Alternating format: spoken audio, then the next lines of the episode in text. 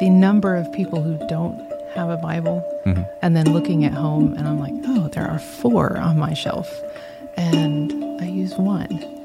We have so much here right at our fingertips.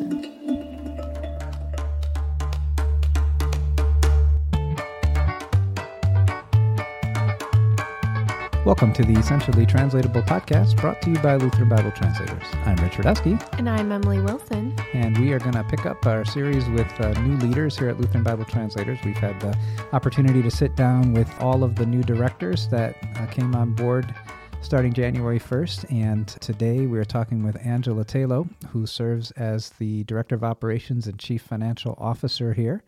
And uh, she's been with us since 2017, working in our finance area the whole time. She's got a great background. And, you know, when we come to, to finance, we don't like lots of drama or uh, undue creativity. And so she's a steady hand for us and has guided us well and been a great blessing to me personally. Yeah. So we hope you enjoy this interview with our Director for Operations, Angela Tayloe. We are here in the studio today with Angela Tayloe, who serves as the Director of Operations and CFO of Lutheran Bible Translators starting January 1st. And great to have you with us today. Welcome to the podcast. thank you. So we're going to just continue with our series on introducing members of our lead team, our leadership directors of the organization. So you began serving with Lutheran Bible Translators. It was 2017, right? That's correct. But originally, your realm of the field of finance was a little bit more on the corporate for profit side of business. And then, was this our, your first switch with nonprofit, or had you had experience before that? I'd say the hospital was a, Oh, yeah. it was a nonprofit, but I'm not this close to the customers. Does that make sense? Right, right, So, exactly. Just in accounting. hmm So this is a little bit more of a like, okay, this was a switch. Yeah. When you were in the the for profit and then having that little bit of time with the hospital, you weren't super close with like, okay, what was happening with the patients, and it was more on the behind the scenes. Whereas this is very much like you are. It's behind the scenes and yet forefront at the same time, Right. right? Right. So, what what are the facets that are have been unique to working for a ministry rather than a for profit? That's an interesting question because I, I still kind of try to look at who is my customer. Mm-hmm. So the donors are the customer. They may never see the product. Yes. The missionaries are my customer. so I don't know if I feel like there is a huge difference. Mm-hmm. Yeah, I think with ministry to, you know, the part that's really highlighted and emphasized to people is the result that's expected or hoped for, the populations that will be served.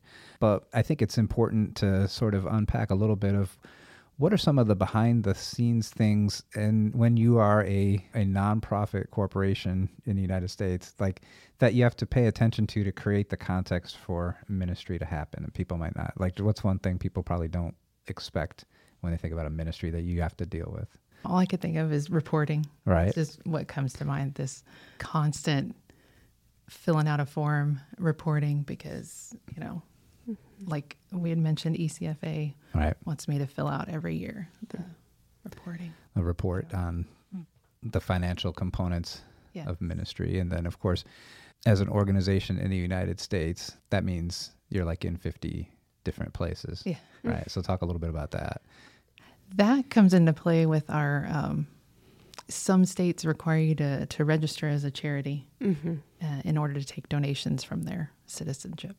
Um, and thankfully, we, we have a law firm that takes care of that for us, but she does send me a lot of questions. And I'm really thankful she does that. Um, it takes her a lot of time. There are 27, I think 27 states that we have to register with.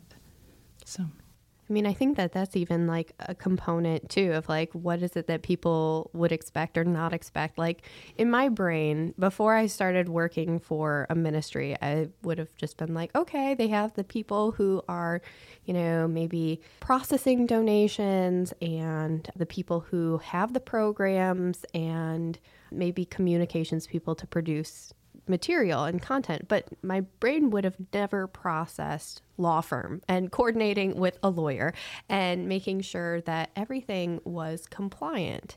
So, has that been something new for like the nonprofit, or like was that something that you were like, oh, yeah, we did that all the time? I think the rules are a little bit different for nonprofit. I've had to kind of read up on that and, and using the ECFA as a resource. But I worked in banking. Mm. And so in my internal audit years uh, in a bank, you had to follow the FDIC rules. And there was specific regulations on the font size for your credit card disclosures. and so, yeah, I kind of was used to checking up on things. Reading so. the fine print yes. of all of the expectations and the regulations and making sure that you're having uh, all of your bases covered is it's so interesting because it's like it's so necessary. Um, I think that maybe sometimes that can be you know glossed over it's like oh ministry is happening that's great but there's a lot of the behind the scenes of like okay are we compliant is this meeting the the needs of the state or the federal or you know and like tax exemption versus non-tax exemption? I know like any please consult your tax. Yeah. right yeah. Anytime we have like so giving tuesday when we had that particular like you would almost call it a drive i know like we were asking you a million questions of like what is it that we can do or not do um, as we're interacting with donors. And you've been a huge blessing with that. So there have been unique challenges when serving in this role. Like, so I know that you just started January 1st as the CFO, but you've been with the organization for since 2017. What are some of the things that have stood out to you as like, like I wasn't I wasn't thinking this when I chose the career that I did. That what is it that stood out to you? I don't know. I take things in little bits and pieces. I'm mm-hmm. sure. Yeah, you have stressful days. Everything's conquerable. I think something here that that came to mind was the cost centers. yeah. Sometimes that's a challenge to yeah. keep it all straight and in in line. So for the listeners, the cost centers are for our budgeting purposes, being able to say, like, what the funds are going to for okay, is this going to this particular regional director or this particular language program? Or being able to say, this is budgeted and this is what the costs are, and being able to have all of that in place and then going through an annual audit and being able to make sure that all of that reporting has been processed. And we also distribute grants to our projects and being able to process all of that. So there's a lot of a lot of numbers. yes, I love it. and that's why we love you, Angie. that the the numbers are not overwhelming, but rather that you love and are using your gifts and uh, the the abilities that God has given you. Right. So. Uh, with you is basically in Lutheran Bible translators fine print central.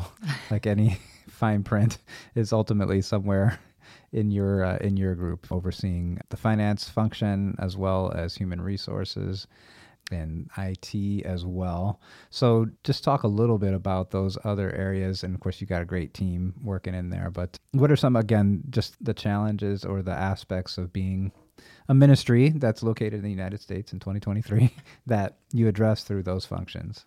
And as you talk about IT, yep. you know, on our mind always is the security. Right. HR, again, that goes back to written regulations, kind of like that.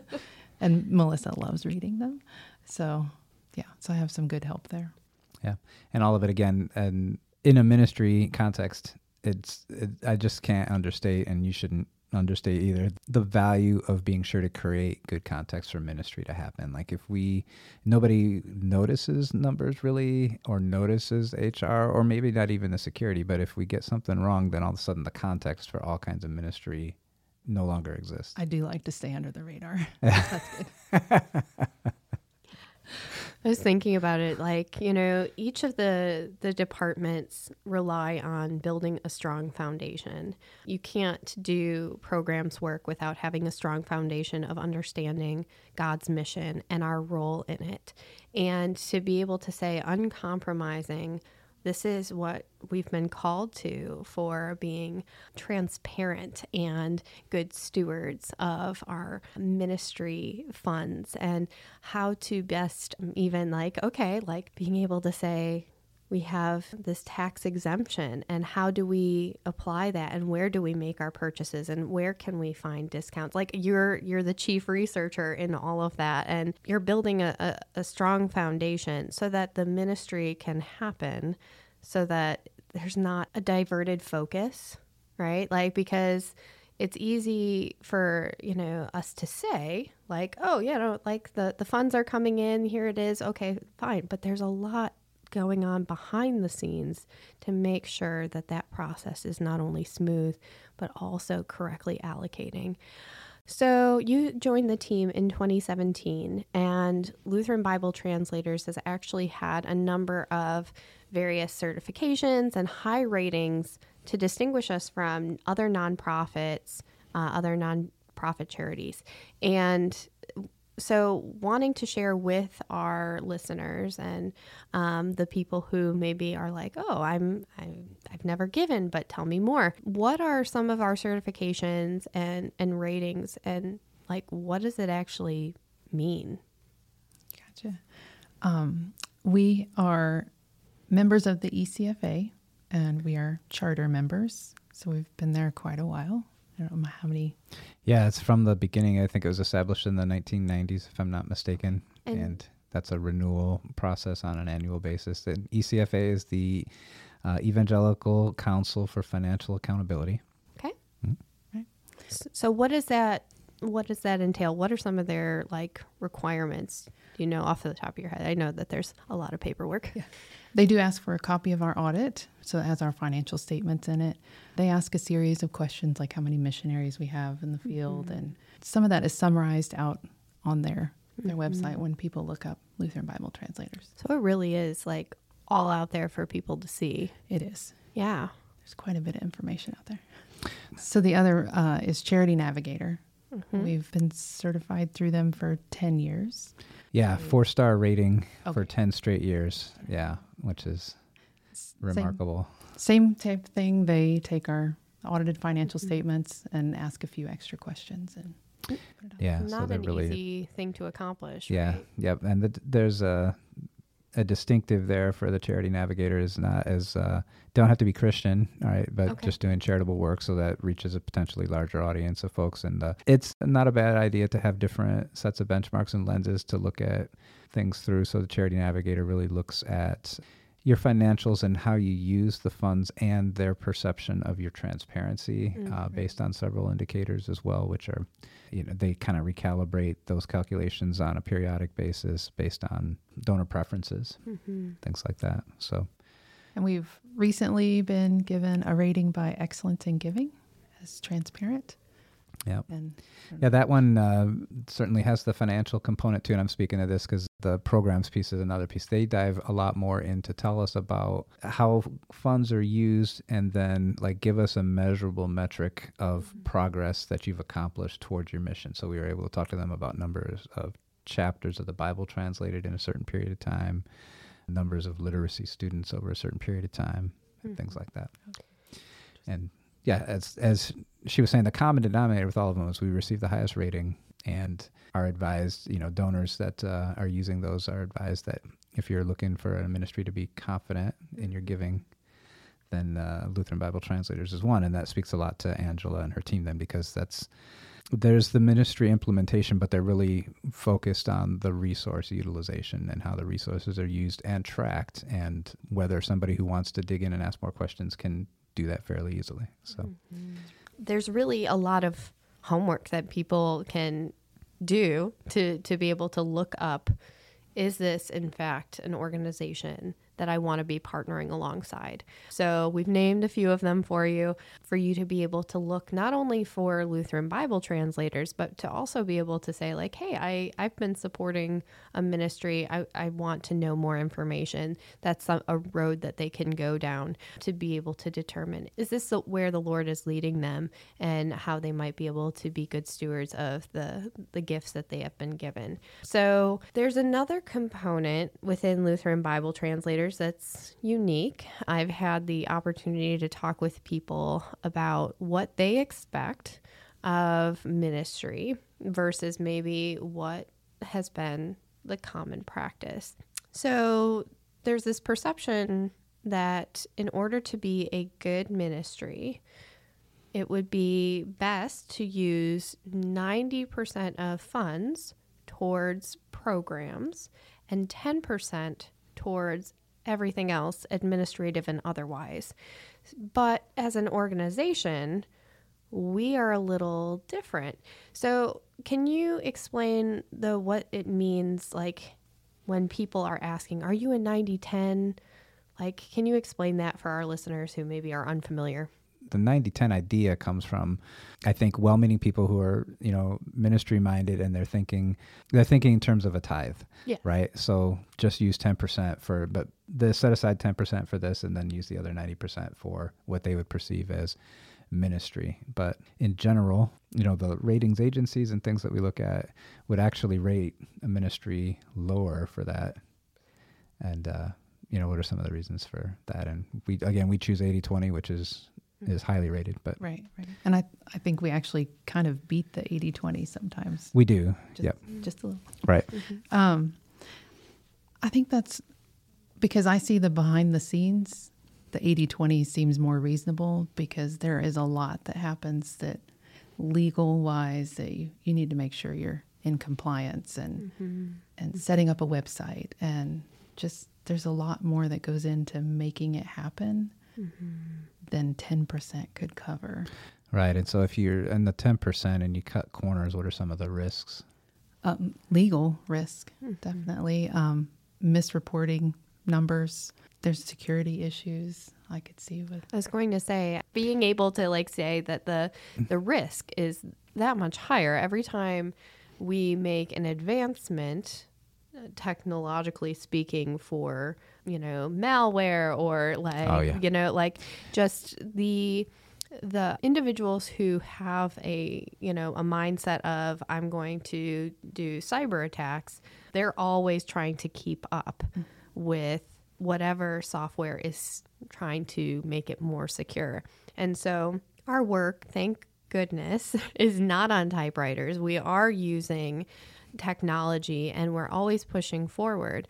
But those with ill intent are also pushing forward. So the the idea of it being 10%, you aren't you wouldn't be able to match the, you know, battle it out actually. So being able to Well, and even at home, yeah. we differentiate between being cheap and frugal. Sure. There's sure. a big difference and sometimes you need just that little extra to yeah. actually be really productive. Yeah. So. That's true. Yeah, leverage again. I just I can't say enough about creating context for ministry, and I, I, mean I think the the the risk is losing that context if you are trying to follow. Oh, again, I think it would be awesome if we could exist in an environment where it was possible to to just say ten percent can really set you up well for mm-hmm. good context in ministry. But we're, you know, we're in the United States of America, which is a has great opportunity and and just great responsibility as well, right? I mean, there's the great opportunity for this this society to contribute vastly to making the world a better place. And we're in a place where you just want to be sure there's regulation ongoing for the protection of consumers and and uh, ministry partners and and sometimes with agendas that aren't as good, but in any case, the Lord's called us to work in this context, and so it's good to apply a good amount of resources there. And again, that's what your team does really well. I'm really thankful that you're part of the team since 2017, and uh, really grateful that you stepped into the the new role as well. Has some old and some new in there. But over the time that you've served with us, how have you been enriched by your role in ministry? And what inspires you as you uh, as you work with this organization? I enjoy coming to work. Okay. I, I like the challenge and the people. yeah, it it was a ministry that I hadn't realized was going on, but kind of seems ob- I should have known it was going on because how do these Bibles get in different languages and how would you reach those people? So yeah, that's sometimes that is a little intimidating to think about like just Yeah. So what's a component of that in terms of like if you wanted somebody listening here or this gets shared with somebody who hasn't really heard about the ministry itself, what's the thing like if you could say, I got just a, a minute to tell you the most important thing you need to know about Bible translation ministry, what would it be? Or just thinking of your own experience. Like, you know, you were surprised you didn't never heard of this ministry. So somebody reaches out, says we do this, you're like, do what? And then like what is the thing that I think that the number of people who don't have a Bible Mhm. and then looking at home and I'm like, oh, there are four on my shelf and I use one. And it just kind of it's humbling to we have so much here Mhm. and right at our fingertips and yeah.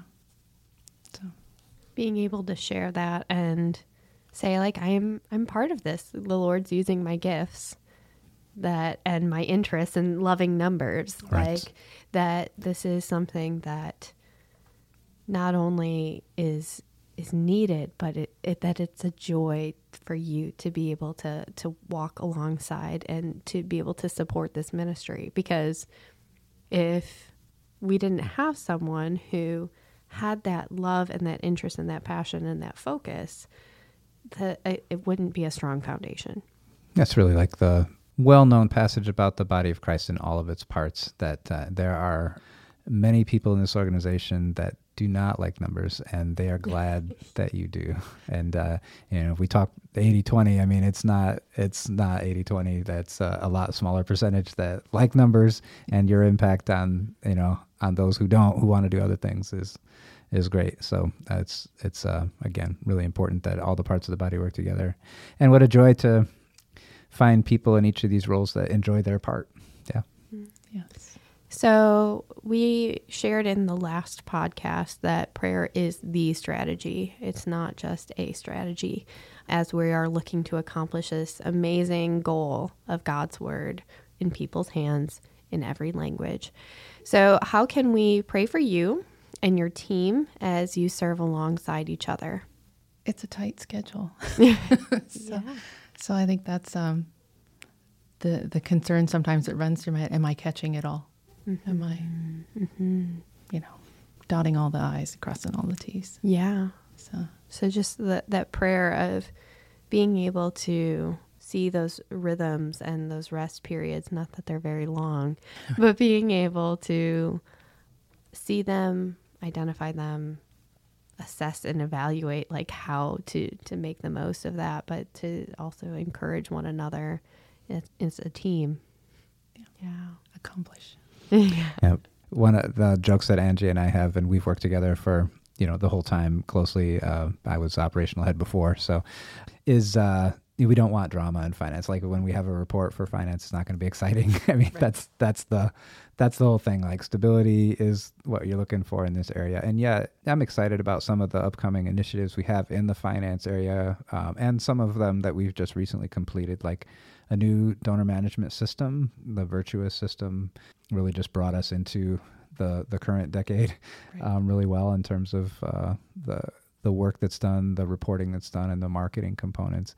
And then uh, upcoming cost accounting. Would you be able to like talk a little bit about why cost accounting is important? Because it doesn't sound like cost accounting is not fun. It's a whole different It is. slicing and dicing. But Trying to figure out how to put it in yeah, real people terms. the, the well the the net result so we're our big our next big project that we're collaborating on in several components but that's you know really headed up in your area is building a cost accounting system here and the the net result of that is much more efficiently being able to describe to the donors there's a need and this is how you can get involved and invested and at this amount and this amount will get you this and that clarity just makes it just removes further barriers. So you know the organization our organization in general is about removing barriers to the gospel removing barriers to mission service and uh, that mission involvement. And so yeah you can think of accounting and think people think numbers and boring and you think awesome or whatever but uh, and you think cost accounting and think oh my goodness but it's where those things all lead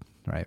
So anyways it's an exciting uh, project coming i'm excited about it. And So I'm maybe the other person that likes numbers here, but so so pray for that. That's what she wants to say. Yes. because it's a lot of work. You got a little taste. We we had you doing some behind the scenes cost accounting work for us, right, for the campaign. So it's like an escape room.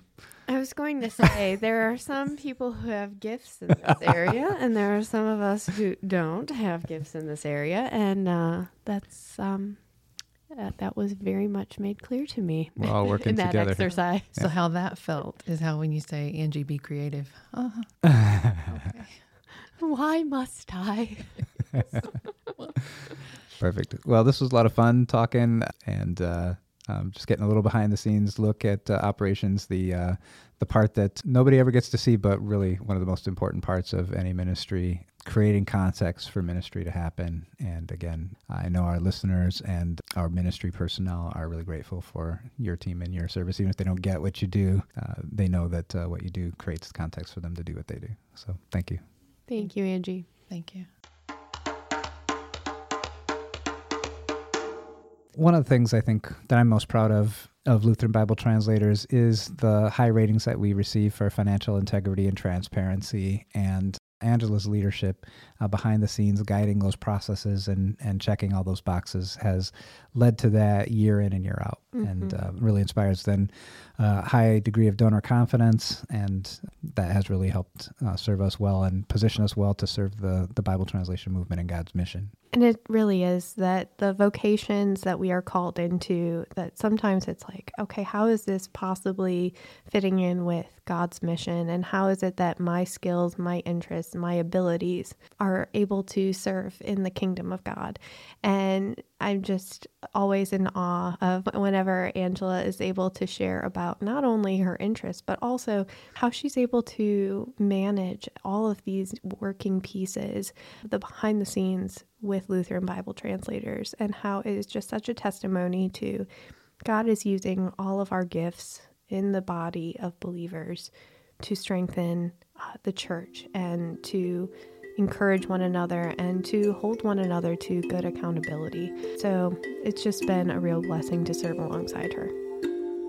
Thank you for listening to the Essentially Translatable podcast brought to you by Lutheran Bible Translators. You can find past episodes of the podcast at lbt.org slash podcast or subscribe on Audible, Apple Podcasts, Spotify, or wherever you listen to podcasts. Follow Lutheran Bible Translators' social media channels on Facebook, Instagram, or Twitter, or go to lbt.org to find out how you can get involved in the Bible translation movement and put God's Word in their hands. The Essentially Translatable podcast is produced and edited by Andrew Olson. Our executive producer is Emily Wilson. Podcast artwork was designed by Caleb Rodewald and Sarah Radowski. Music written and performed by Rob Veit.